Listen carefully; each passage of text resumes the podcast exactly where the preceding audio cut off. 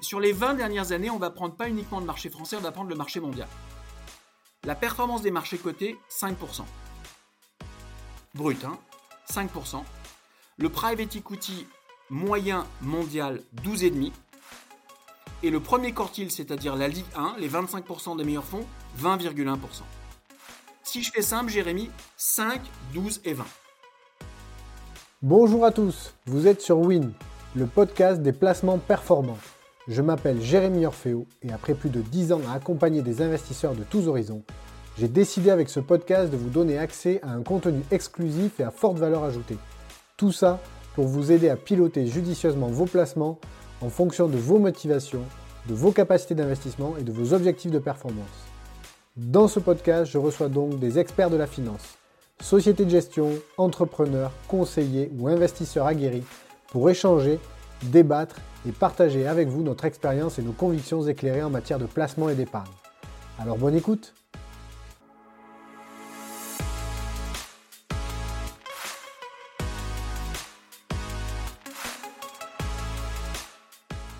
Bonjour à tous, j'ai le plaisir euh, aujourd'hui de recevoir euh, Frédéric Stollard.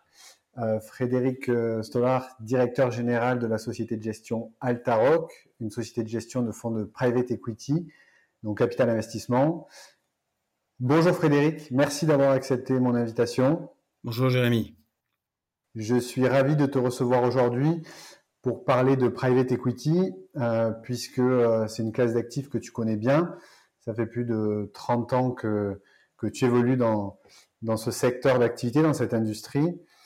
Et euh, j'avais envie de faire un podcast sur le private equity pour plein de raisons, parce que en échangeant au quotidien avec avec les clients de Willim et les prospects avec qui on échange, euh, certains sont, même en étant avertis, ont, parfois une méconnaissance des subtilités euh, des fonds de private equity.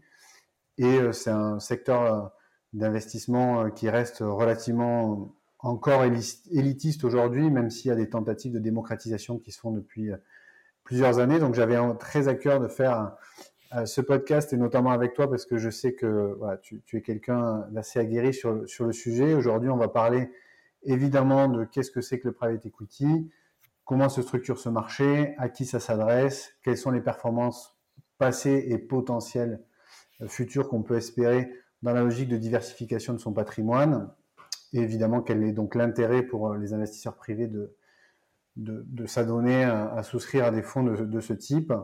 Donc il y a plein de choses à dire. On va essayer de passer 45 minutes, 50 minutes ensemble. Ça va être riche. Et je suis très content encore une fois euh, qu'on puisse échanger ensemble. Euh, du coup, euh, ma première question, Frédéric, c'est pour, pour un peu centrer le débat, c'est est-ce que tu peux nous, nous reparler de qu'est-ce que c'est que le private equity? Parce que plein de gens pensent connaître et, méconnaissent, ou, d'autres, ça reste très abstrait pour eux. Ok, alors je vais, essayer de faire simple pour le, pour le non-expert. Le private equity, Jérémy, ça consiste à investir au capital de sociétés non cotées, si je fais simple. Et alors, ça peut revêtir plein de formes distinctes dont je vais parler, mais parfois les gens font du private equity sans le savoir. Ils, ils investissent au capital de la société d'un ami, la société n'est pas cotée, ça s'appelle indirectement du private equity. Maintenant, pour être plus pragmatique, ce qu'on appelle communément private equity, c'est pas l'investissement que chacun fait de son côté dans des sociétés non cotées. C'est le fait de confier à des fonds professionnels, à des gérants professionnels, une somme d'argent qui va être, dont le véhicule sera un fonds d'investissement, donc à une société de gestion qui a la main de façon discrétionnaire pour allouer une masse de capitaux qu'on appelle un fonds, et ces fonds vont être investis dans des sociétés non cotées par la société de gestion en question. Alors, il y a quatre façons, si tu veux, d'investir pour les fonds de private equity et je pense que ça vaut la peine de l'illustrer. La première façon, c'est d'investir en minoritaire dans des sociétés prometteuses mais qui n'ont pas encore de chiffre d'affaires. C'est ce qu'on appelle le venture capital. C'est ce qu'on appelle l'activité de business angel. Alors, tes auditeurs auront souvent entendu parler de financement de série A ou de série B. Ça consiste à accompagner hommes ou femmes entrepreneurs à, à succès ou pas d'ailleurs, avec une technologie prometteuse qui promet un business plan fantastique et d'accompagner le financement de cette technologie ou de, cette, euh, ce nouveau produit avec comme ambition euh, d'accompagner le succès d'un business plan à venir. Les fonds d'investissement dans ce contexte-là, sont quasiment systématiquement minoritaires aux côtés d'entrepreneurs. Là, si tu veux, on est sur une activité que je dirais très risquée parce que le taux de casse ou le taux de perte de ces investissements en venture capital est extrêmement élevé. Sur une centaine d'investissements faits par un fonds de private equity, tu en as au moins la moitié qui font faillite. Et je te parle des statistiques des meilleurs fonds. Donc tu as, alors parfois quand tu as une très belle réussite, tu fais 10 ou 15 fois ta mise, ce dont il faut t'assurer, c'est que ça va compenser tes pertes. Là, tu es sur une activité qu'on appelle le venture. Lorsque les sociétés ont atteint une certaine maturité au niveau de leur déploiement technologique, qu'elles ont 10, 30, 40 millions de chiffre d'affaires, qu'elles sont en plus forte croissance, elles sont sur une nouvelle phase de leur vie institutionnelle, c'est ce qu'on appelle la phase de growth, parce que tous les mots sont tous les mots viennent de l'anglais parce que l'industrie est née aux États-Unis. Et le growth equity, le capital croissance en français, c'est l'accompagnement, là aussi en tant que minoritaire, la plupart du temps par des fonds de private equity, d'entrepreneurs, hommes ou femmes, performants, lorsque les sociétés ont démontré leur maturité technologique, qu'elles commencent à avoir du chiffre d'affaires et qu'on accompagne la forte croissance de l'entreprise lorsqu'elle est en, en mode de conquête de parts de marché. On est souvent sur des boîtes disruptives qui essayent de prendre des parts de marché aux acteurs établis. Maintenant, là, on est sur des business plans où le risque n'est plus le risque technologique, c'est le risque d'exécution, c'est l'entrepreneur ou l'entrepreneuse est-il capable de faire croître son chiffre d'affaires, de, est-il capable de faire passer la société de 10 millions à 30 millions de chiffre d'affaires en deux ans? Est-il capable de recruter les bons personnels, d'ouvrir la bonne usine, d'aller trouver les bonnes, les bonnes supply chains? Et donc, on est là, l'entrepreneur est accompagné par des fonds minoritaires qui l'accompagnent et qui souvent lui apportent une vraie valeur ajoutée au-delà des capitaux dans la capacité à faire mûrir la société et à la faire passer de, l'étape d'une société euh, pas très mûre à une société plus structurée. Et donc, on est sur des fonds de, de growth equity dont le taux de casse et le taux de perte est incomparablement inférieur à celui des fonds de venture. Donc là, tu auras, euh, allez, je dirais entre 20 et 25 de casse contre 50 plus sur du venture. Tu as ensuite, pour des sociétés qui ont atteint un certain niveau de maturité et qui ont stabilisé leur position de marché, qui sont souvent à ce moment-là leaders ou dominantes sur leur marché sous-jacent, dans des marchés bien orientés sur lesquels il y a plus de risques technologiques, tu as la capacité de racheter en LBO, en leverage buyout, ce qu'on appelle en français capital transmission, des sociétés où les fonds interviennent aux côtés des managers de, façon majoritaire la plupart du temps. Donc les fonds cette fois-ci sont majos et non plus minaux comme c'était le cas en venture et en growth. Les sociétés font, je dirais, entre 3-4% de croissance et 15% de croissance. Et les fonds de private equity vont utiliser de l'effet de levier, de la dette, pour bonifier la performance on est là sur des boîtes qui ont des croissances, je dirais, entre 0 et 15% par an de la top line, des marges d'EBITDA comprises entre 7, 8% et 20%. Et, euh, et qui vend eh bien, soit des familles, soit des grands groupes qui se départissent d'une filiale non stratégique, soit des fonds de private equity qui cherchent à faire un deuxième ou un troisième tour, euh, soit des sociétés qui sont sorties de la cote par des fonds de private equity parce qu'ils jugent qu'elle est mal valorisée en, bourse et qui essayent de la sortir de façon majoritaire. Donc ça, c'est les contextes qui donnent lieu à des transactions majoritaires. Et ça, c'est l'essentiel du marché du private equity mondial, c'est le buyout. Ensuite, tu as pour des sociétés qui ont eu des heures de gloire, mais qui vont connaître des moments difficiles, pour plein de raisons, endogènes ou exogènes, tu as ce qu'on appelle le capital retournement, le capital redressement, le turnaround en anglais, où là, alors, pardon, j'ai oublié de dire que sur le marché du LBO, le taux de perte pour les bons fonds, il est de 10%. Un bon fonds de private equity, sur 15 deals, va en perdre un ou deux. Donc là, tu es sur un taux de perte qui est de plus en plus bas et c'est la classe d'actifs la moins volatile, si tu veux. Et ensuite, c'est ce que je disais, tu as le capital redressement, le, turnaround, où là, des fonds de private equity vont accompagner des équipes de management en rachetant des sociétés en position difficile pour les aider à retrouver leur jour de beauté, si tu veux, leur jour de gloire. Mais là, tu es sur des fonds de private equity très particuliers, toujours majoritaires d'ailleurs, qui sont composés de partenaires très opérationnels qui ont souvent été CEO eux-mêmes dans les industries sous-jacentes qu'ils accompagnent, et où ils sont presque dans le sidecar à côté du pilote qui est le CEO, et, et où ils ont un rôle très opérationnel. Donc là, si tu veux, tu es sur des fonds à dimension très ops, qui font pas beaucoup de deals par, par fonds, parce que ça consomme énormément de temps et d'énergie des partenaires du fonds. Tu es sur des fonds qui font une dizaine de deals par fonds, alors que dans du, dans du LBO, tu es sur euh, allez, 20 à 40 deals. Donc si tu regardes le venture, tu es sur 100 à 150 deals. Le growth est sur 50 à 100 deals. Le LBO est sur 20 à 40 deals. Et le turnaround est sur 10 deals. Alors, dans le turnaround, il y a un taux de casse très important parce que c'est souvent beaucoup plus difficile qu'on ne le pense de remettre une société d'équerre. Voilà, là, t'es major aussi. Donc, si tu veux, c'est ça les, quatre grandes, les quatre grandes catégories, Jérémy, du private equity. OK. Et donc, sur ce marché du private equity, aujourd'hui, on se rend bien compte que c'est un marché qui est difficile d'accès pour euh, une clientèle privée parce que c'est relativement élitiste. Quand on entend parler de fonds de private equity, souvent on entend en parallèle que les tickets d'entrée sont à 10, 15, voire parfois 20, 25 millions d'euros. Qu'est-ce qui fait que ce marché est élitiste euh, et euh, qui sont les principaux acteurs Comment est structuré en termes d'acteurs ce, marché? Je crois qu'il y a à peu près 4000 fonds de private equity, c'est un marché qui est quand même colossal, dont on entend très peu parler dans, le grand public. Alors, j'ai oublié de faire un point important. C'est un marché d'institutionnel aujourd'hui. Aujourd'hui, dans le monde, et je rebondis sur ton point, tu as 4000 à 5000 fonds qui lèvent tous les ans, sachant qu'un fonds de private equity, typiquement, pour être clair, il va lever une certaine somme d'argent qu'il va déployer sur 5 ans. Donc, vis-à-vis de ses investisseurs, il leur demande ce qu'on appelle un engagement, un commitment en anglais. Donc, un fonds qui lève euh, un milliard, il va lever un milliard, il va, il va typiquement mettre 5 ans pour l'investir. Ça veut dire que les investisseurs ne vont pas envoyer le milliard tout de suite, ils vont typiquement être appelés. Chaque fois qu'il y a un deal, ils sont appelés. Et les gens sont appelés sur 5 ans. Alors, qui sont les investisseurs du private equity? À 95% plus des institutionnels. C'est-à-dire des caisses de retraite, des compagnies d'assurance vie et des fonds de pension à 5%. ça, c'est historique. C'est l'état de l'art. Si tu me demandes la photo du marché aujourd'hui, je te dirais que les grandes familles mondiales, les familles très fortunées, mais qui sont de toi à moi des quasi-institutionnels, tu veux. Quand tu as une famille qui pèse 5 milliards dans le monde, en fait, c'est un instit. Elle a une équipe, elle a allez, entre 20 et 50 personnes qui gèrent sa fortune, elle a ce qu'on appelle un single family office, et la réalité, cette famille a la même expertise qu'un grand instit.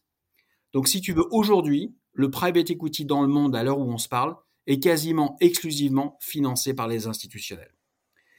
Aujourd'hui, alors, un fonds de private equity, il y a, l'année dernière, il y avait 5000 fonds de private equity qui ont levé de l'argent dans le monde.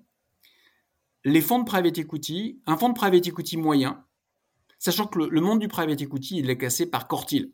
C'est un peu les ligues dans le football, si tu veux. Le premier quartile, c'est la Ligue 1, c'est les 25% des meilleurs fonds, c'est les 1000 meilleurs fonds mondiaux. Le deuxième quartile, c'est la Ligue 2. Le troisième, c'est la Ligue 3. Et le quatrième, c'est la Ligue 4. Puis après, si je fais une analogie avec le foot, la Champions League, c'est ce qu'on appelle le premier décile, si tu veux. Parce que je te sens, là, je te sentais venir. Donc, et, la question qui me vient derrière, mais je ne veux pas te couper dans ton raisonnement, c'est est-ce que tu peux passer de la Liga à la, Champions League, enfin Ligue, de la Ligue 4 à la Champions League, et inversement, c'est-à-dire des fois on voit sur les marchés cotés, pour faire un parallèle, on voit des, fonds qui une année euh, cartonnent et puis les deux années suivantes euh, sont complètement dans le rouge euh, et, d'autres qui, ont été dans le rouge et qui cartonnent. Est-ce que dans le private equity, il y a ce niveau de, de volatilité, enfin en tout cas, on peut passer du, dernier quartile au premier assez facilement ou il y a quand même une élite qui est assez stable dans le premier quartile Alors, ce que j'ai jamais vu, c'est un fonds de la Ligue 4 qui devient un fonds de la Ligue 1. Ça n'existe pas. Par contre, les fonds de la Ligue 1 ou de la Champions League peuvent baisser de ligue. Ça, c'est tout à fait possible. Et le fait que tu aies été en Ligue 1 pendant 20 ans ne garantit pas du tout que tu resteras en Ligue 1 à l'avenir. Donc, c'est pour ça que le métier de la sélection des fonds est un métier beaucoup plus fin qu'on ne le pense. Ce qui est certain, c'est que tu as beaucoup plus de chances. Enfin, je ne connais pas de fonds qui étaient très mauvais qui sont devenus très bons. Je connais quelques fonds qui étaient très bons qui sont devenus moins bons. Donc, c'est clairement un prérequis d'avoir été très bon pour continuer à être très bon, mais c'est pas suffisant. Maintenant, qui investit On l'a dit, les instits? Quand tu veux investir dans un fonds de Ligue 2, c'est-à-dire dans le milieu du marché, le ticket d'entrée entre 2, minimum 2 à 5 millions de dollars. Alors, l'industrie, elle compte plutôt en dollars, mais on va dire 2 à 5 millions d'euros. C'est pas très différent, c'est à 10% près. parce qu'on on parle au niveau international, là, hein, sur les oui, oui, je parle, on parle pas sur la France. Hein. Non, mais je parle de fonds de qualité internationale. Si tu veux, des fonds qui sont ce qu'on appelle middle of the road, des, des fonds de Ligue 2 raisonnables. Ces fonds-là, tu peux rentrer avec des tickets de 2, 3, 4 millions de dollars. Si tu veux rentrer dans un fonds de la Ligue 1, c'est-à-dire un fonds dont la performance historique, on en reparlera peut-être tout à l'heure, a été historiquement supérieur à plus de 20% par an, là, il y a un gros problème. et ça mérite d'expliquer, un fonds de private equity qui lève 3 milliards, quand il dit qu'il va lever 3 milliards, il va pas lever 4 milliards. Même s'il y a de la demande pour 4, 5 ou 6 milliards, il, il a ce qu'on appelle un hard cap à 3 milliards. Il ne peut pas prendre plus de 3 milliards. Pourquoi? Parce que typiquement, ce fonds, il se dit, je déploie sur 20% sur 5 ans, je sais déployer 600 millions d'euros par an. Pour, trouver des bons deals, si c'est un fonds de LBO, il va faire entre 3 et 5 deals par an, il va mettre entre entre 100 et 200 millions d'equity par deal, et c'est ce qu'il s'est trouvé pour, pour faire des bons deals. Il sait pas trouver des deals plus gros parce que c'est pas son marché, il sait pas trouver plus de deals à cette qualité-là. Donc si tu veux, contrairement à ce qui se passe sur les marchés cotés, quand un fonds de private equity te dit je vais lever 3 milliards, s'il a de la demande pour 5 milliards, il les prendra pas. Donc il va à ce qu'on appelle cuter les investisseurs. Et ce qui se passe sur les fonds du premier quartile, alors ce que je te dis était vrai jusque très récemment, c'est un peu en train de changer pour des raisons qu'on verra peut-être tout à l'heure, les fonds du premier quartile, ils sont tous sur souscrits, Jérémy. C'est-à-dire que les investisseurs historiques instits, qui sont réinvités tous les cinq ans à est-ce que tu veux faire le prochain fonds ou pas, la plupart du temps, dans les bons fonds de private equity, ils reviennent quasiment systématiquement. La plupart du temps. Ce qui fait que les très bons fonds de private equity sont presque toujours sur souscrits. Et donc, qu'est-ce que font les fonds? En tout cas, qu'est-ce qu'ils faisaient historiquement? Ils, ils préféraient gérer 50 investisseurs que 200 ou 2000 et donc, si tu veux, il disait, on va pas s'emmerder à gérer 2000 investisseurs, c'est trop compliqué. On va prendre 50 investisseurs et le ticket minimum, c'est 30 millions de dollars. Aujourd'hui, aujourd'hui, et ça changera, j'espère, demain, ou pas, on verra, le ticket minimum dans un fonds de la Ligue 1 mondiale, c'est 10 ou 15 millions de dollars. La réalité, c'est que si tu, enfin, c'est très compliqué pour un client privé. Là, il faut une, surface financière énorme pour mettre 10 ou 15 millions de dollars dans un fonds. Donc aujourd'hui, en pratique, le private equity Ligue 2 ou Ligue 1, second ou premier quartile, est réservé quasi exclusivement à des institutionnels. Et pourtant, c'est un marché qui est performant, euh, puisque ça me permet de faire un parallèle sur la logique de performance. Alors, sachant que, euh, petit disclaimer, on parle de performance potentielle et de performance passée, puisqu'on n'a pas de, oui, de cristal, même si toi tu es expérimenté, Frédéric, euh, tu ne peux pas nous promettre de performances euh, futures, mais en tout cas, c'est un marché qui, affiche des performances intéressantes. Je, lisais récemment une étude de France Invest pour, pour la partie française qui, qui, indique que sur le capital investissement français, la performance mesurée sur les 15 dernières années, elle est à peu près de 12,2% par an euh, sur 15 ans net de frais et de carry d'interest. Et je sais qu'au niveau mondial, c'est plus élevé. Euh, cette même, ce même indicateur est plus élevé. Donc c'est une classe d'actifs qui, euh, qui, a une performance qu'il faut saluer. Et pour autant, elle est très peu accessible aux particuliers. alors déjà, cette performance-là, comment elle s'explique? Est-ce que derrière, ça veut dire qu'il y a un risque beaucoup plus important qu'en bourse, par exemple, ou d'autres classes d'actifs? Parce qu'il faut aussi rapprocher les logiques de performance de risque. Donc, je te, pose la question, toi qui, connais bien le marché, c'est comment ces performances s'expliquent? Et à quel type de risque elles sont associées et quelle est la volatilité. Euh, voilà. Et c'est peut-être pour ça aussi que peu de particuliers s'intéressent à cette classe d'actifs parce que ça leur fait peur d'aller sur ce type de marché. Alors, tu, il y a plein de questions dans ta question. D'abord, comme je sais que l'AMF écoute souvent mes présentations, je vais, prendre une grande marge de prudence et je vais dire que la performance passée ne garantit pas la performance future. Donc, ce dont on parle ici, Jérémy, c'est la performance passée du private equity. Bon. Alors, la réalité, qu'est-ce qu'il y a plein de raisons qui font que les clients privés n'ont pas eu accès à la classe d'actifs? C'est une question que tu me poses. Pourquoi les clients privés n'ont pas investi? Mais alors j'étais patron de fonds pendant plus de 20 ans. J'ai créé un des gros fonds de private equity de taille moyenne en France, mid-market qu'on appelle. J'avais que 25 familles investisseurs dans le fonds. Et on prenait pas de famille en dessous d'un ticket minimum élevé. Pourquoi? Parce qu'on était sur souscrit et que je préférais gérer 25 familles que 2000 familles. Donc, aujourd'hui, par souci de simplicité, les grands fonds de private equity préfèrent gérer un petit nombre de clients qu'un grand nombre de clients. Raison numéro 1. Raison numéro 2, et on n'en a peut-être pas encore assez parlé, le marché est illiquide. C'est-à-dire que l'horizon de temps du private equity, c'est 5 à 10 ans.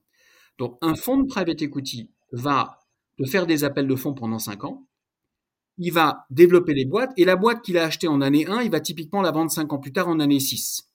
Ce qui fait que les capitaux qu'il t'a appelés en année 5, il va te les rendre en année 10. Ça, c'est une durée de vie, Jérémy, qui historiquement n'était pas très adaptée aux clients privés. Le client privé, il aime bien dormir avec une liquidité. Et donc, jusque récemment, à la fois pour des raisons de simplicité du côté des gérants. Encore une fois, quand je peux lever aisément des tickets de 100 millions, pourquoi je m'embêterais avec des tickets de 100 000 euros? Je vais même pas m'emmerder, je vais me concentrer sur des tickets de 50 à 100 millions. Donc, tu as un enjeu de simplicité du côté des gérants. Tu as ensuite un enjeu de liquidité. Les clients privés n'ont pas encore été éduqués sur les vertus de l'illiquide. Parce que ne crois pas que les institutions... Alors, les institutionnels dans le monde, on a dit qu'ils investissent... Enfin, 95% du financement du private equity, c'est des instituts, et 5% c'est des grandes familles dont je te dis qu'elles étaient pratiquement des instituts elles-mêmes. Maintenant, quand tu es un institut, le private equity en moyenne dans le monde, c'est 13% de ton patrimoine total. Mais ne crois pas que les instituts investissent 13% de leur capital total euh, depuis 100 ans. Ils ont mis eux-mêmes allez, 20 ans ou 30 ans pour se convaincre des vertus de l'illiquide. Ils ont allé à petits pas. Aujourd'hui, les clients privés ne connaissent même pas les mérites de la classe d'actifs parce qu'elle ne leur était même pas accessible. Donc, jusque récemment, les grands fonds de private equity ne se donnaient même pas la peine d'aller chercher les clients privés, et les clients privés, n'ayant pas été éduqués aux vertus de la classe d'actifs, étaient presque réticents à investir dans les liquides. Et enfin, il y a une autre contrainte, elle est réglementaire. Les autorités de tutelle, qu'elles s'appellent AMF en France, euh, FINMA en Italie, euh, CSSF en Luxembourg ou, SEC à, New York ou aux États-Unis, elles sont très soucieuses de protéger le, le, souscripteur et donc elles mettent énormément de contraintes sur ce qui peut être vendu aux clients privés. Donc tu avais aussi beaucoup de contraintes réglementaires à ce à quoi le client privé pouvait souscrire. Et puis enfin, tu as un dernier point, c'est que pour qu'un client privé puisse souscrire, il faut que son distributeur, je vais l'appeler comme ça, même si ça peut vexer certaines banques privées, ce sont après tout des distributeurs à valeur ajoutée, il faut que sa banque privée, son multifamily office ou son CGP, soit lui-même familier de la classe d'actifs et des offres structurées, attrayantes, bien présentées, bien expliquées. Jusque récemment, à part quelques fanatiques de la classe d'actifs, et il y en a hein, parmi les distributeurs, mais ça représente un petit nombre de distributeurs, la classe d'actifs n'était encore pas très très connue des distributeurs. Donc si tu veux, tu avais une distribution qui n'était pas spécialisée sur le sujet, tu avais une réglementation qui était très contraignante, tu avais des fonds de private equity qui n'avaient pas besoin d'aller chercher de l'argent chez les clients privés, et tu avais des clients privés qui n'étaient pas très évangélisés ou éduqués sur la classe d'actifs. Donc si tu veux, tu avais un énorme fossé entre le client privé, même aisé, qui avait vaguement entendu parler de private equity, et l'institutionnel qui pense qu'à ça toute la journée. Jusque récemment, le monde du private equity n'était qu'institutionnel et n'avait pas franchi le monde du retail. En tout cas, si tu veux, j'ai conçu le projet Altaroc il y a trois ans. Je peux dire que j'ai fait le tour du monde il y a trois ans. J'ai expliqué à un paquet de banques privées que le monde du private equity allait franchir le cap du retail. Et beaucoup de ces banques privées m'ont dit Fred, t'as raison, mais ça prendra énormément de temps. Parce que tu as cet enjeu d'explication de texte, d'évangélisation. Je te parle même pas après, il y a un autre truc, Jérémy. Le private equity est un produit de pro, au sens de, professionnel aguerri. Tu as des appels de fonds différés. Un fonds de private equity va appeler ses investisseurs en quatre jours. Parce que les investisseurs sont des instituts qui ont des équipes de gestion de trésorerie, un client privé, et un fonds de private equity peut appeler ses instituts cinq fois dans l'année avec quatre jours de notification. Et si tu fais pas les fonds, la sanction est terrible. Le client privé n'est pas équipé pour faire ça. Donc, si tu veux, c'était un produit professionnel qui n'avait pas été travaillé pour le client privé. Et je vais faire un dernier point. Je te rappelle qu'en France, 75% de l'épargne privée est en assurance vie. Jusque très récemment, l'assurance vie ne savait pas accueillir de private equity et de toute façon ne savait pas accueillir de private equity à appel de fonds différés. Donc si tu veux, et je fais simple, c'était un produit pour les pros. Et donc hier, tu avais un petit nombre d'institutionnels dans le monde, un très petit nombre, quelques milliers de souscripteurs institutionnels, quelques, dizaines, quelques milliers de fonds de private equity. Ce monde-là était un monde de professionnels, avec des pratiques de professionnels, un monde d'initiés au sens de pro. C'était pas un monde accessible aux clients privés pour plein de raisons, on l'a vu, connaissance, évangélisation, réglementaire, nécessité des fonds de PE instit d'aller les voir, et enfin, dernier point, extrêmement important, quand tu es un fonds de private equity et que tu veux t'adresser à 50 instits, tu peux presque gérer ton usine de back-office sous Excel. Quand tu gères 20 000 souscripteurs à appel de fonds différés, lesquels veulent être gérés sur leur téléphone portable, comment tu fais? Comment tu fais? Tu n'as pas aujourd'hui la technologie, l'infrastructure pour le faire. Elle n'existe pas sur étagère. Chez Altaroc, on l'a développé de A à Z. Donc tu n'avais même pas l'infrastructure pour les servir. Et enfin, je vais te faire un dernier point qui est, qui est mon quotidien. Quand tu es dans un grand fonds de private equity, alors ça va te faire sourire. Un grand fonds de private equity, quand il est très très bon, qui lève 10 milliards, il a une équipe commerciale de 3 personnes. Tu as dit, Fred, c'est pas vrai. Si, si. Il lève 10 milliards en 6 mois avec 3 personnes. Quand tu veux aller lever dans le retail, c'est pas 3 personnes qu'il te faut. C'est 300 personnes. Pourquoi le fonds de private equity va s'embêter à aller recruter 300 personnes pour lever des tickets à 100 000 euros quand il peut lever des tickets de 100 millions, 200 ou 500 millions avec 3 personnes? Jusque récemment, les fonds de private equity institutionnels n'avaient pas besoin ni envie d'aller chercher de l'argent dans le retail. Donc tu avais deux mondes totalement étanches, le monde des instituts, tant du côté des fonds que du côté des investisseurs, et le monde du retail.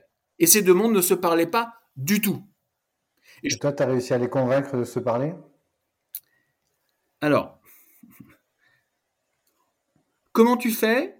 Puis après, tu as un autre sujet dont je t'ai même pas parlé, un grand fonds de private equity, un fonds de la Ligue 1, il a un problème fantastique, il est sursouscrit. Donc toi, tu les appelles demain, Jérémy, tu dis, écoutez, je suis une famille très fortunée, je veux mettre 50 millions chez vous. Ils te disent, monsieur Jérémy, on ne vous connaît pas.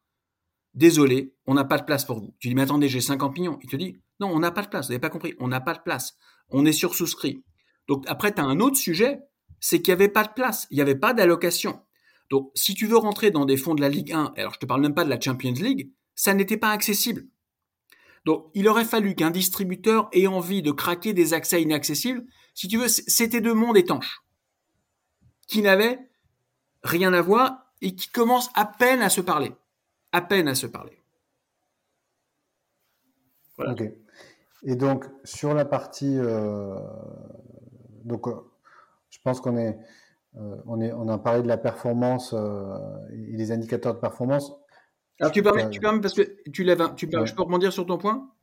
On parle de performance. Pourquoi Ça soulève une autre question. Pourquoi les, pourquoi les instituts investissaient en PE Pourquoi les instituts sont pas Si tu veux, il y a 40-50 ans, aux États-Unis, les instituts investissaient pas en PE. Aujourd'hui, je te l'ai dit, aux États-Unis, on, on, est entre 10 et 15% de taux d'équipement des instituts. Pourquoi ils investissent en PE Pour, allez, pour quatre raisons, si je fais simple. Un, ils ont envie d'accompagner l'économie réelle. Et ils ont le sentiment, si tu veux, qu'en accompagnant des ETI, des PME, des PMI, ils accompagnent l'économie réelle. Ils financent la création d'emplois. C'est quand même dans les ETI que la création d'emplois se fait, c'est pas dans les grandes boîtes étatiques. Ils ont le sentiment qu'ils financent l'innovation, la R&D. Ils ont le sentiment qu'ils que leur capital sert à quelque chose, si tu veux. Ils, ils créent des champions mondiaux par consolidation d'industrie. Ils accompagnent des boîtes qui sont merveilleuses au plan de l'ESG. C'est pas les grands groupes internationaux qui vont faire ça, c'est des ETI. Donc, raison 1, donner du sens à ce qu'ils font. C'est souvent des fonds de pension qui ont aussi des visions sociétales du monde, si tu veux. Ils veulent donner du sens à ce qu'ils font. Raison 1. Raison 2. Ce que les particuliers aujourd'hui veulent faire. Absolument. Non, mais tu vas voir que, tu vas voir pourquoi à la fin, je pense que c'est un produit qui devrait intéresser le retail. Raison 2. Raison 2, c'est la perf, la perf, la perf, la perf. Alors encore une fois, comme je sais que l'AMF m'écoute souvent, la performance passée ne garantit pas la performance future, mais quand même, je vais donner quelques chiffres. Ouais, ça m'intéresse. C'est très important de garder à l'esprit. Moi, je vais donner trois grands agrégats, si tu veux. sur les 20 dernières années, on va prendre pas uniquement le marché français, on va prendre le marché mondial. La performance des marchés cotés, 5%. Brut, hein 5%. Le private equity moyen mondial, 12,5%. Et le premier quartile, c'est-à-dire la Ligue 1, les 25% des meilleurs fonds, 20,1%. Si je fais simple, Jérémy, 5, 12 et 20. Alors, les produits, les marchés cotés ont un grand avantage. Ils sont liquides à tout moment. C'est un énorme plus des marchés cotés. Tu changes d'avis, si tu es sur un produit assez profond, tu sors quand tu veux. Maintenant, ils ont un problème, les produits cotés. La liquidité, la réalité, c'est qu'elle a un coût. Les marchés cotés sont hyper efficaces Et aujourd'hui, la réalité, c'est que le private equity moyen, sur les 20 ans passés, a battu la bourse de 7% par an. Pas 7 bips, 700 bips par an. Et le premier quartile du private equity a battu la bourse de 15% par an de 1500 bips. Et tu vois aussi. C'est énorme. C'est très important. Maintenant, la question très importante, c'est es-tu prêt à une illiquidité sur 5 à 10 ans ou pas? Si tu n'es pas prêt à cette illiquidité, tu ne dois pas investir en private equity. Tu ne peux pas investir en private equity si tu n'es pas prêt à engager ton capital sur 5 à 10 ans. C'est fondamental. Bon. Maintenant, ça, c'est la raison 2, la, la surperf par rapport au marché coté. La raison 3. Juste sur la raison 2, Frédéric, euh, on dit souvent qu'à performance plus importante, il y a un risque plus important. Est-ce qu'aujourd'hui, il y a un risque plus important à aller sur le non coté par rapport au marché coté, puisque l'écart de performance que tu as annoncé est assez significatif Alors, je vais te répondre. Je vais, Encore une fois, je suis très soucieux de, de cocher toutes les cases réglementaires. Alors je vais te répondre. Il n'y a pas du tout plus de risques, il y en a beaucoup moins. Maintenant, il y a un risque perçu et il y a un risque réel. Le risque perçu, et l'AMF insiste là-dessus, c'est les liquidités. Mais pour moi, les liquidités, c'est pas un risque. L'AMF le flag comme étant un risque majeur. Si tu veux, c'est une donnée du problème. C'est que tu ne dois pas, et nous, on ne vend pas à quelqu'un du private equity Altaroc s'il n'est pas prêt à rester illiquide pendant 5 à 10 ans. Est-ce que l'illiquidité est un risque? Non, elle est connue le premier jour. Quand tu achètes un appartement ou quand tu achètes un immeuble, c'est illiquide. Est-ce que c'est un risque majeur? Non. Pour l'AMF, le fait que le private equity soit illiquide est en soi un élément de risque. C'est plutôt un élément de warning. Pour moi, tu ne dois juste pas investir en PE si tu n'es pas prêt à l'illiquidité. Maintenant, pour répondre à ta question, de façon non réglementaire, est-ce que le private equity est plus risqué que les marchés actions? Pas du tout. Il l'est beaucoup moins. Il est beaucoup moins volatile. Et je vais te répondre de façon simple. Si tu prends sur les 45 dernières années, la performance moyenne du private equity mondial, tu n'as pas une année où le PE a fait moins de 5%. Si tu prends les marchés cotés, tu as plein d'années où le le, marché coté, les indices, qui soient soit le CAC ou le Dow Jones, ont fait du moins 15 ou du moins 20. Maintenant, la réalité, n'oublie pas, le marché coté a un avantage immense. Il est liquide à tout moment. Ça a un prix fabuleux. Le private equity, à mon avis, et c'est aussi l'avis des instituts, il est moins volatile que ne, le sont les marchés cotés. C'est un énorme avantage. Donc tu as un couple risque-rendement qui est très intéressant. Et dernier point, Jérémy, il est décorrélé des marchés actions, ce qui n'a rien à voir avec la vol. Donc, à des moments de stress maximum des marchés, on va prendre 2001 ou 2008, le crack de la bulle Internet, si tu veux, ou le crack Lehman, les marchés cotés mondiaux font entre moins 35 et moins 50. Et les millésimes de private equity nés dans ces années-là, les millésimes moyens font plus de 20% net. Alors, j'ai pas le temps d'expliquer pourquoi ici, mais ce qui est intéressant, et c'est important quand les gens considèrent un investissement en private equity, c'est qu'il y a un élément de décorrélation, un élément, si tu veux, de diversification dans un portefeuille. Un des intérêts du PE, c'est cette décorrélation. Alors, elle n'est pas totale, mais elle existe entre les marchés cotés et le private equity. Donc, à la fin, tu veux donner du sens, tu cherches une surperf, c'est moins volatile et c'est décorrélé. C'est ça, si tu veux, les attributs de la classe d'actifs. Maintenant, c'est des tickets unitaires qui sont très élevés. En tout cas, jusque l'avènement d'Altaroc, c'était des tickets unitaires qui étaient très élevés et il fallait être prêt à garder le papier 5 ou 10 ans. Donc, si tu veux, c'était, c'était réservé à des instituts. Maintenant, est-ce que les clients privés sont intéressés par donner du sens, aller chercher de la surperf, moins volatile, et décorrélé. Ma conviction à moi, absolument. Donc si tu veux, tous ces ingrédients-là vont passionner les clients privés dans un monde où l'inflation elle est entre 5 et 7 où les fonds euros rapportent 2% euh, où tout le monde s'accorde à dire que l'impact de la hausse des taux sur l'immobilier, c'est quand même qu'il faut être prudent sur ce qu'on achète. Le, pour moi, le private equity, il est fait pour financer l'épargne longue. C'est sa raison d'être.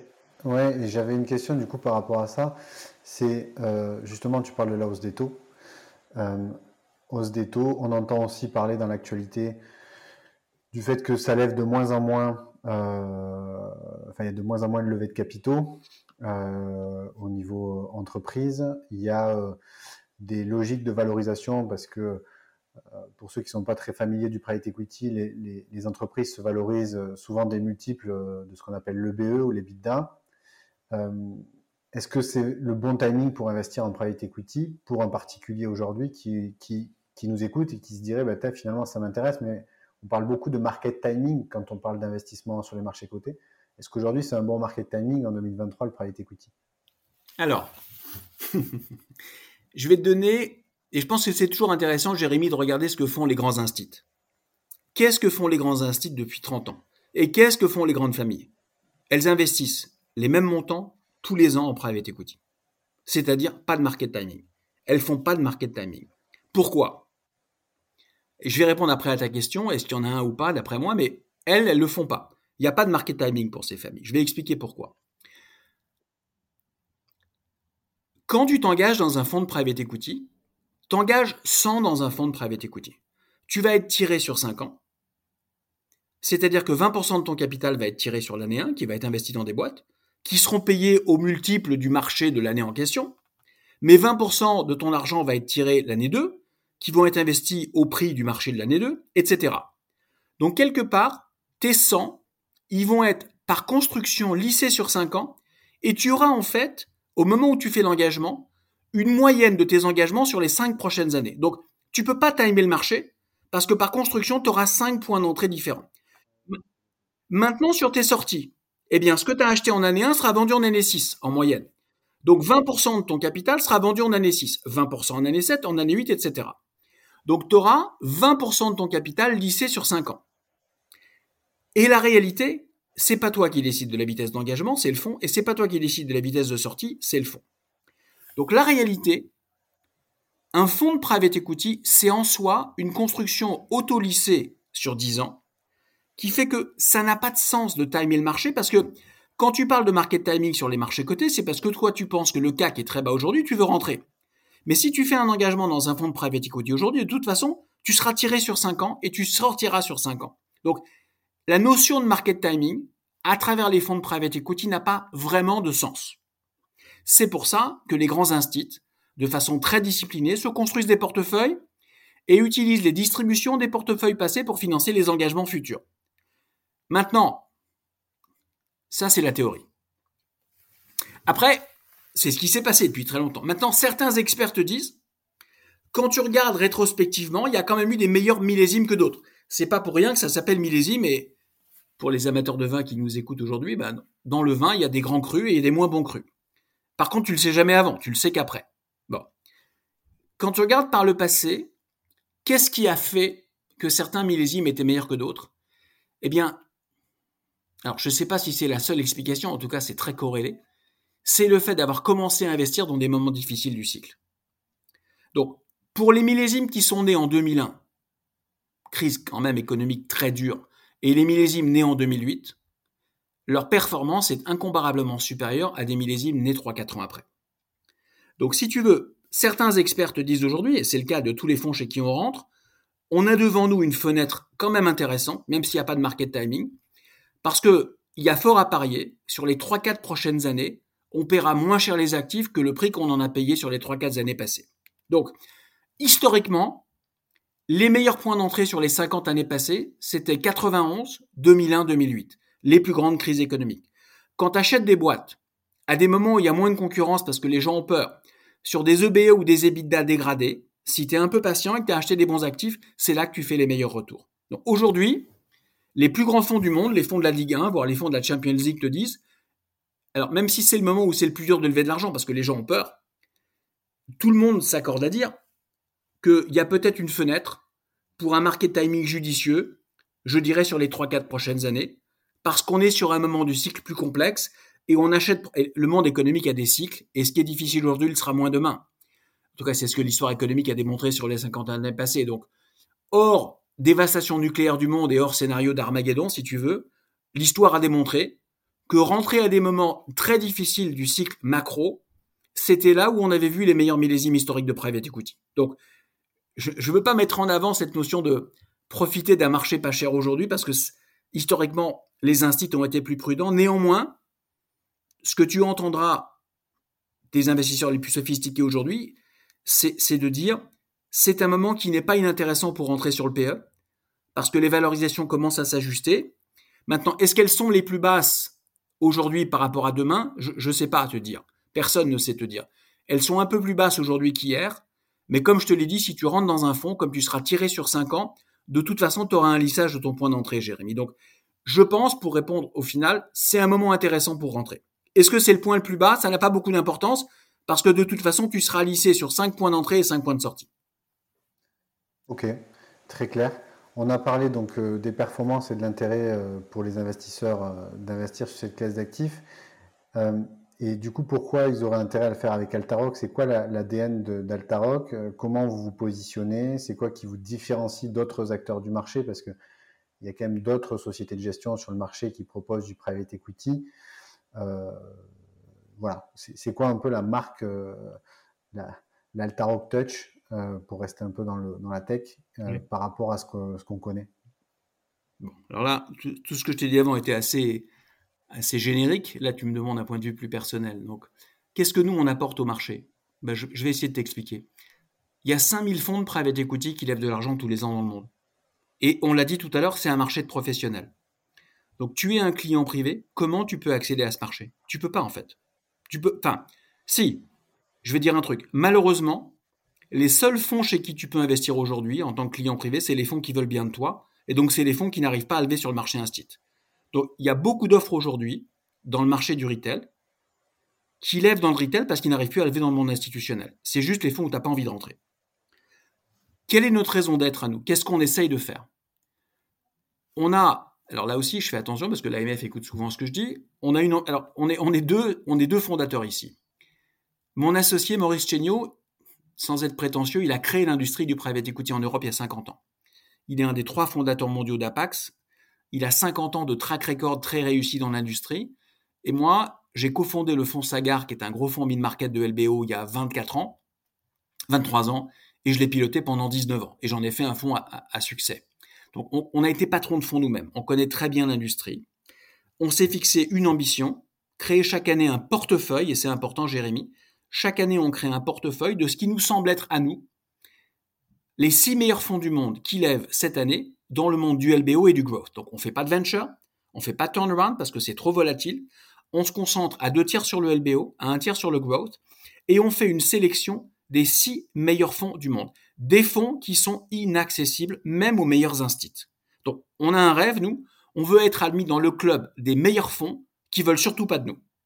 Donc, si tu veux, on fait un portefeuille clé en main et on a une ambition, c'est de permettre à un client privé d'avoir un portefeuille pour 100 000 euros de qualité supérieure à celui que les grandes familles se construisent avec 500 millions ou un milliard par an d'engagement. Alors 100 000 euros, c'est sur le fonds Altaroc 2023, qui est un FPCI mais il y a aussi un fonds accessible en assurance vie qui s'appelle Alta Life qui lui a un ticket d'entrée plus raisonnable. Alors, je vais parler d'Altaroc parce que c'est quand même ça le cœur de notre histoire. Donc aujourd'hui, l'AMF, si tu veux créer un fonds ouvert à des clients privés, de façon simple, tu crées un FPCI qui est un véhicule professionnel, tu dois le réserver à des clients capables d'engager 100 000 euros sur 5 ans. C'est-à-dire des clients capables de tirer 20 000 euros par an pendant 5 ans. Bon. Aujourd'hui, le touch d'Altaroc, c'est de permettre à des clients privés, en un clic, alors, on distribue en B2B2C à travers des CGP, des multifamily office ou des banques privées. Si, alors, si les personnes qui t'écoutent aujourd'hui sont intéressées, il faut qu'elles se rapprochent de leur CGP, de leur multifamily office ou de leur banque privée. Alors, on n'est pas encore distribué partout, mais on commence à être distribué. Mais ils peuvent se rapprocher de William, ça m'ira très bien. Hein. Bien sûr, mais c'est pour ça qu'on se parle. Mais je... Puisqu'on est partenaire d'Altaroc. Bien sûr, mais je, je, voulais insister sur le fait, si tu veux, qu'on n'est pas on vend pas en direct, nous, on, a besoin de partenaires comme toi qui connaissent intimement les clients privés, qui, sont capables de les, conseiller sur leur euh, allocation patrimoniale, sur leur fiscalité, sur leur succession. Et donc, aujourd'hui, ce qu'on apporte aux clients, c'est le clé en main. C'est qu'on fabrique clé en main une poche mondiale de private equity qui est un best-of des tout meilleurs fonds du monde inaccessibles. Si je t'ai dit tout à l'heure, Jérémy, que l'accès à un très bon fonds, c'est 20 ou 30 millions de dollars, si tu veux accéder à six fonds, on va dire que c'est 150 à 200 millions. Dans notre portefeuille, il y a aussi 20% de co-investissement. À minima, il te faudrait 300 millions de dollars pour faire le portefeuille et il te faudrait une vingtaine de personnes à minima pour te le construire. Le touch d'Altaroc, après je reviendrai sur qui d'autre fait ça dans le monde, c'est qu'on construit ça clé en main. Et Maurice et moi, on s'est engagé chaque année à investir à titre personnel 33 millions d'euros dans nos fonds. Donc sur le Altaroc 21, le Altaroc 22, le Altaroc 23, on aura investi à nous deux 100 millions sur les trois millésimes. C'est très important parce que vis-à-vis de tes clients, ils savent que nous, en tant que patron d'Altaroc et de la société de gestion, on est, on est, nous sommes les clients les plus engagés dans le millésime. Et on fait pas ça, on crée pas Altaroc parce qu'on veut juste vendre des produits. C'est une façon pour nous d'engager notre propre patrimoine. alors ça, où est-ce qu'on le trouve ailleurs? Honnêtement, alors je vais pas faire de la pub. Il y a deux banques privées dans le monde qui ont des offres un peu similaires. On va dire une très grande banque américaine et une très grande banque suisse. Sauf que le ticket d'entrée, il est pour cette banque américaine de 20 millions de dollars et pour cette banque suisse de 15 millions de dollars.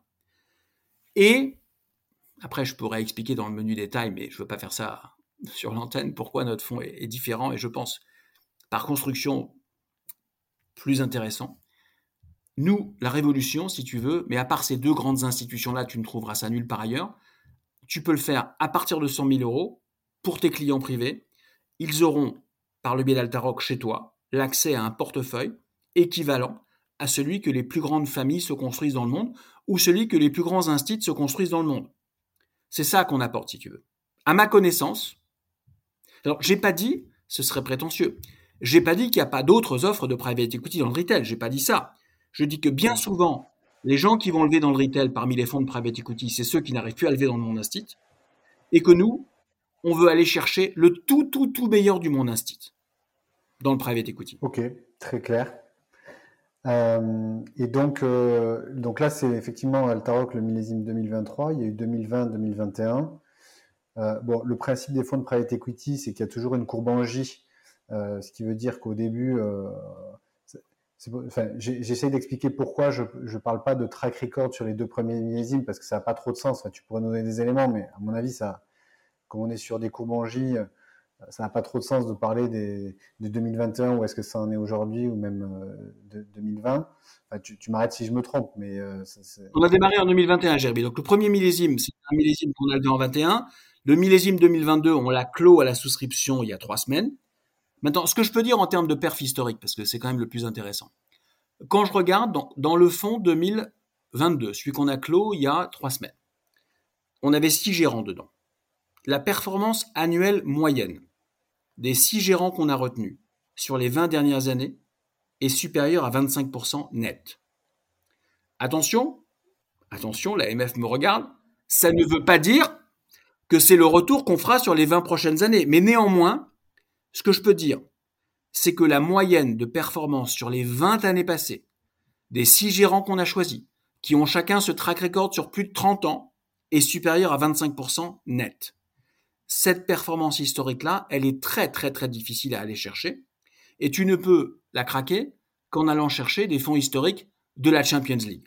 C'est ça qu'on essaye de faire, si tu veux, Jérémy, pour tes clients, en clé en main. Et donc la révolution Altaroc, si tu me permets, c'est qu'on permet à tes clients, clé en main, d'avoir accès à un portefeuille au moins aussi qualitatif, si ce n'est meilleur, que les familles les plus fortunées de la planète, qui font ça depuis 30 ans avec des équipes de 30 ou 40 personnes. On a l'expertise, les accès, les capitaux, la technologie. Et après, on apporte plein d'autres choses. On a simplifié les appels de fonds. Donc, ton client n'aura que deux appels de fonds par an à date fixe. Donc, on a mis en place un abonnement. Ça aussi, c'est révolutionnaire. On a rendu ce produit éligible à pratiquement, à tous les programmes d'assurance vie luxembourgeois. Et comme tu l'as dit, on lance une offre en assurance vie française qui s'appelle maintenant Alta Life qu'on a référencé chez Suravenir, chez AXA, chez Cardiff et chez Spirica, qui est une filiale du groupe Crédit Agricole, où là, comme tu l'as justement dit, le client privé peut rentrer sur des tickets inférieurs à partir de sa poche assurance vie française, avec un gros plus et un moins. Le plus, c'est que la liquidité du produit est garantie par l'assureur à tout moment à la valeur liquidative. Donc pour les personnes, pour tes clients ou tes prospects qui étaient inquiets de l'illiquidité de la classe d'actifs, le véhicule d'assurance vie tel qu'on l'a construit avec nos quatre partenaires garantit la liquidité à tout moment. Le moins, c'est que le client doit mettre l'intégralité des capitaux le premier jour parce que l'assureur vie français ne veut pas ou ne souhaite pas gérer les appels de fonds différés. Donc si, alors ça veut dire qu'en termes de performance TRI, ça va coûter 4 ou 5 points. Par contre, en termes de liquidité, le client va se retrouver en termes de liquidité parce qu'à tout moment, s'il veut sortir pour quelque raison que ce soit, il pourra sortir. Donc, Ouais, pardon, je, te coupe. Euh, juste, euh, euh, ça c'est très clair. Sur l'abonnement sur Altaroc 2023, pour expliquer un peu le principe, c'est qu'en gros, on s'engage sur 100 000 euros. Alors pour le fonds hors assurance vie, on s'engage sur 100 000 euros et vous prélevez donc semestriellement à date fixe l'équivalent du coup d'un dixième, donc 10 000 euros de ce qui est appelé. alors l'année 1, pour être très précis, Jérémy, la première année, on prélève 20. Et ensuite, c'est exactement ce que tu as dit. Chaque semestre, le 30 mars et le 30 septembre, on prélève 10. Donc, on prélève à date fixe, quantum fixe. Qui pleuve, qui neige, qui vente, date fixe, quantum fixe. C'est très important parce que c'est très simple à gérer pour le client privé et pour toi. En termes de gestion prévisionnelle, tu sais exactement quand et comment tu vas être tiré. et, combien. le client s'engage sur 100 000, mais il décaisse pas 100 000 tout de suite. Donc déjà, non, il décaisse 20 000 par an. Il décaisse 20 000 euros par an pendant 5 ans. Et même, je vais te dire, parce que tu, on n'est pas rentré dans le détail de la courbe en J, la réalité, Jérémy, c'est qu'à partir de l'année 4, le portefeuille va commencer à distribuer. Donc en théorie, ce qu'on peut dire sur les 20 années passées, c'est que pour un engagement de 100 000, le client commencera à être remboursé en année 4 et en année 5, à peu près 10 000 en année 4 et 10 000 en année 5, ce qui fait que son point maximum de tirage bas en année 5 sera de 80 et non pas de 100. Donc en fait, il sera tiré de 100, mais il aura déjà reçu 20 de remboursement. Compris.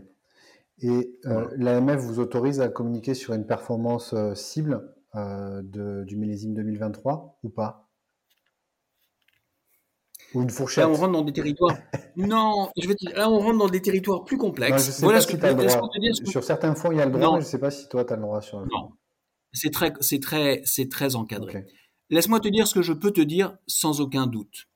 Ce que je peux te dire, c'est que sur les deux millésimes passés et sur le millésime 23, on va rentrer chez six fonds du premier quartile mondial qui ont livré historiquement beaucoup plus que 20% de TRI net moyen. Après, tu enlèveras les frais d'Altaroc et il restera encore plus de 20% de TRI net moyen historique. Donc si les clients historiquement avaient fait du Altaroc, historiquement, j'ai pas dit que c'était une garantie future, on est sur des produits qui historiquement ont livré plus de 20% net. Où ira le private equity demain? Est-ce que les retours vont baisser? Je te dirais, même si tu prends une marge de manœuvre très importante, Jérémy, ma vision à moi, mais là ça n'engage que moi, c'est que le premier quartile mondial, historiquement, il a livré 15 points de plus que les marchés cotés, tu te souviens, c'est notre discussion de tout à l'heure. Je pense que ça continuera à être le cas. Mais là, ça n'engage que moi. En tout cas, ce que je peux dire, c'est qu'historiquement, nos portefeuilles ont surperformé les marchés mondiaux de plus de 15 points, qu'on est chez des gérants d'exception, qu'à notre avis, à Maurice et à moi, on est chez des gérants. Alors, j'ai pas eu le temps de te lister les 20 critères de beauté qu'on s'est imposés, parce qu'on a une liste extrêmement sélective de critères et d'exigences sur la qualité des gérants qu'on souhaite. On a une vision extrêmement claire des secteurs des pays et, de la performance et de la stratégie des gérants. Donc, on a, si tu veux, grosso modo, sur les 5000 gérants qui lèvent dans le monde, il y en a 15 ou 20 qui nous plaisent, Jérémy. Et on essaye de rentrer de façon, on sait les gérants qui nous plaisent, et on essaye de rentrer chez ces 15 ou 20 là, qui historiquement ont fait beaucoup plus de 20% de TRI net. Voilà ce que je peux dire. Sur la prospective, c'est réglementairement plus compliqué en visioconférence. Je te remercie Frédéric d'avoir fait l'effort de donner quelques bribes d'informations sur ce sujet. Je sais que c'est un, un, élément un peu touchy. Euh, et je te propose euh, ben, de clôturer euh, cet échange qui était très enrichissant. Merci encore mille fois d'avoir pris ces 45-50 minutes de temps avec moi pour apporter un maximum d'informations et de valeurs sur de valeur ajoutée sur la thématique du private equity, notamment sur l'offre Altaroc. Merci beaucoup Frédéric de ta présence sur ce podcast. Merci Jérémy et à ta disposition et à celle de tes clients ou de tes prospects s'ils veulent plus d'éclairage. Et j'espère qu'on pourra se refaire ça euh, l'année prochaine pour parler un peu du, bilan du marché en 2023 euh, et, sur le millésime 2024. Ravi Frédéric, merci beaucoup encore. À très bientôt. À bientôt Jérémy. À bientôt.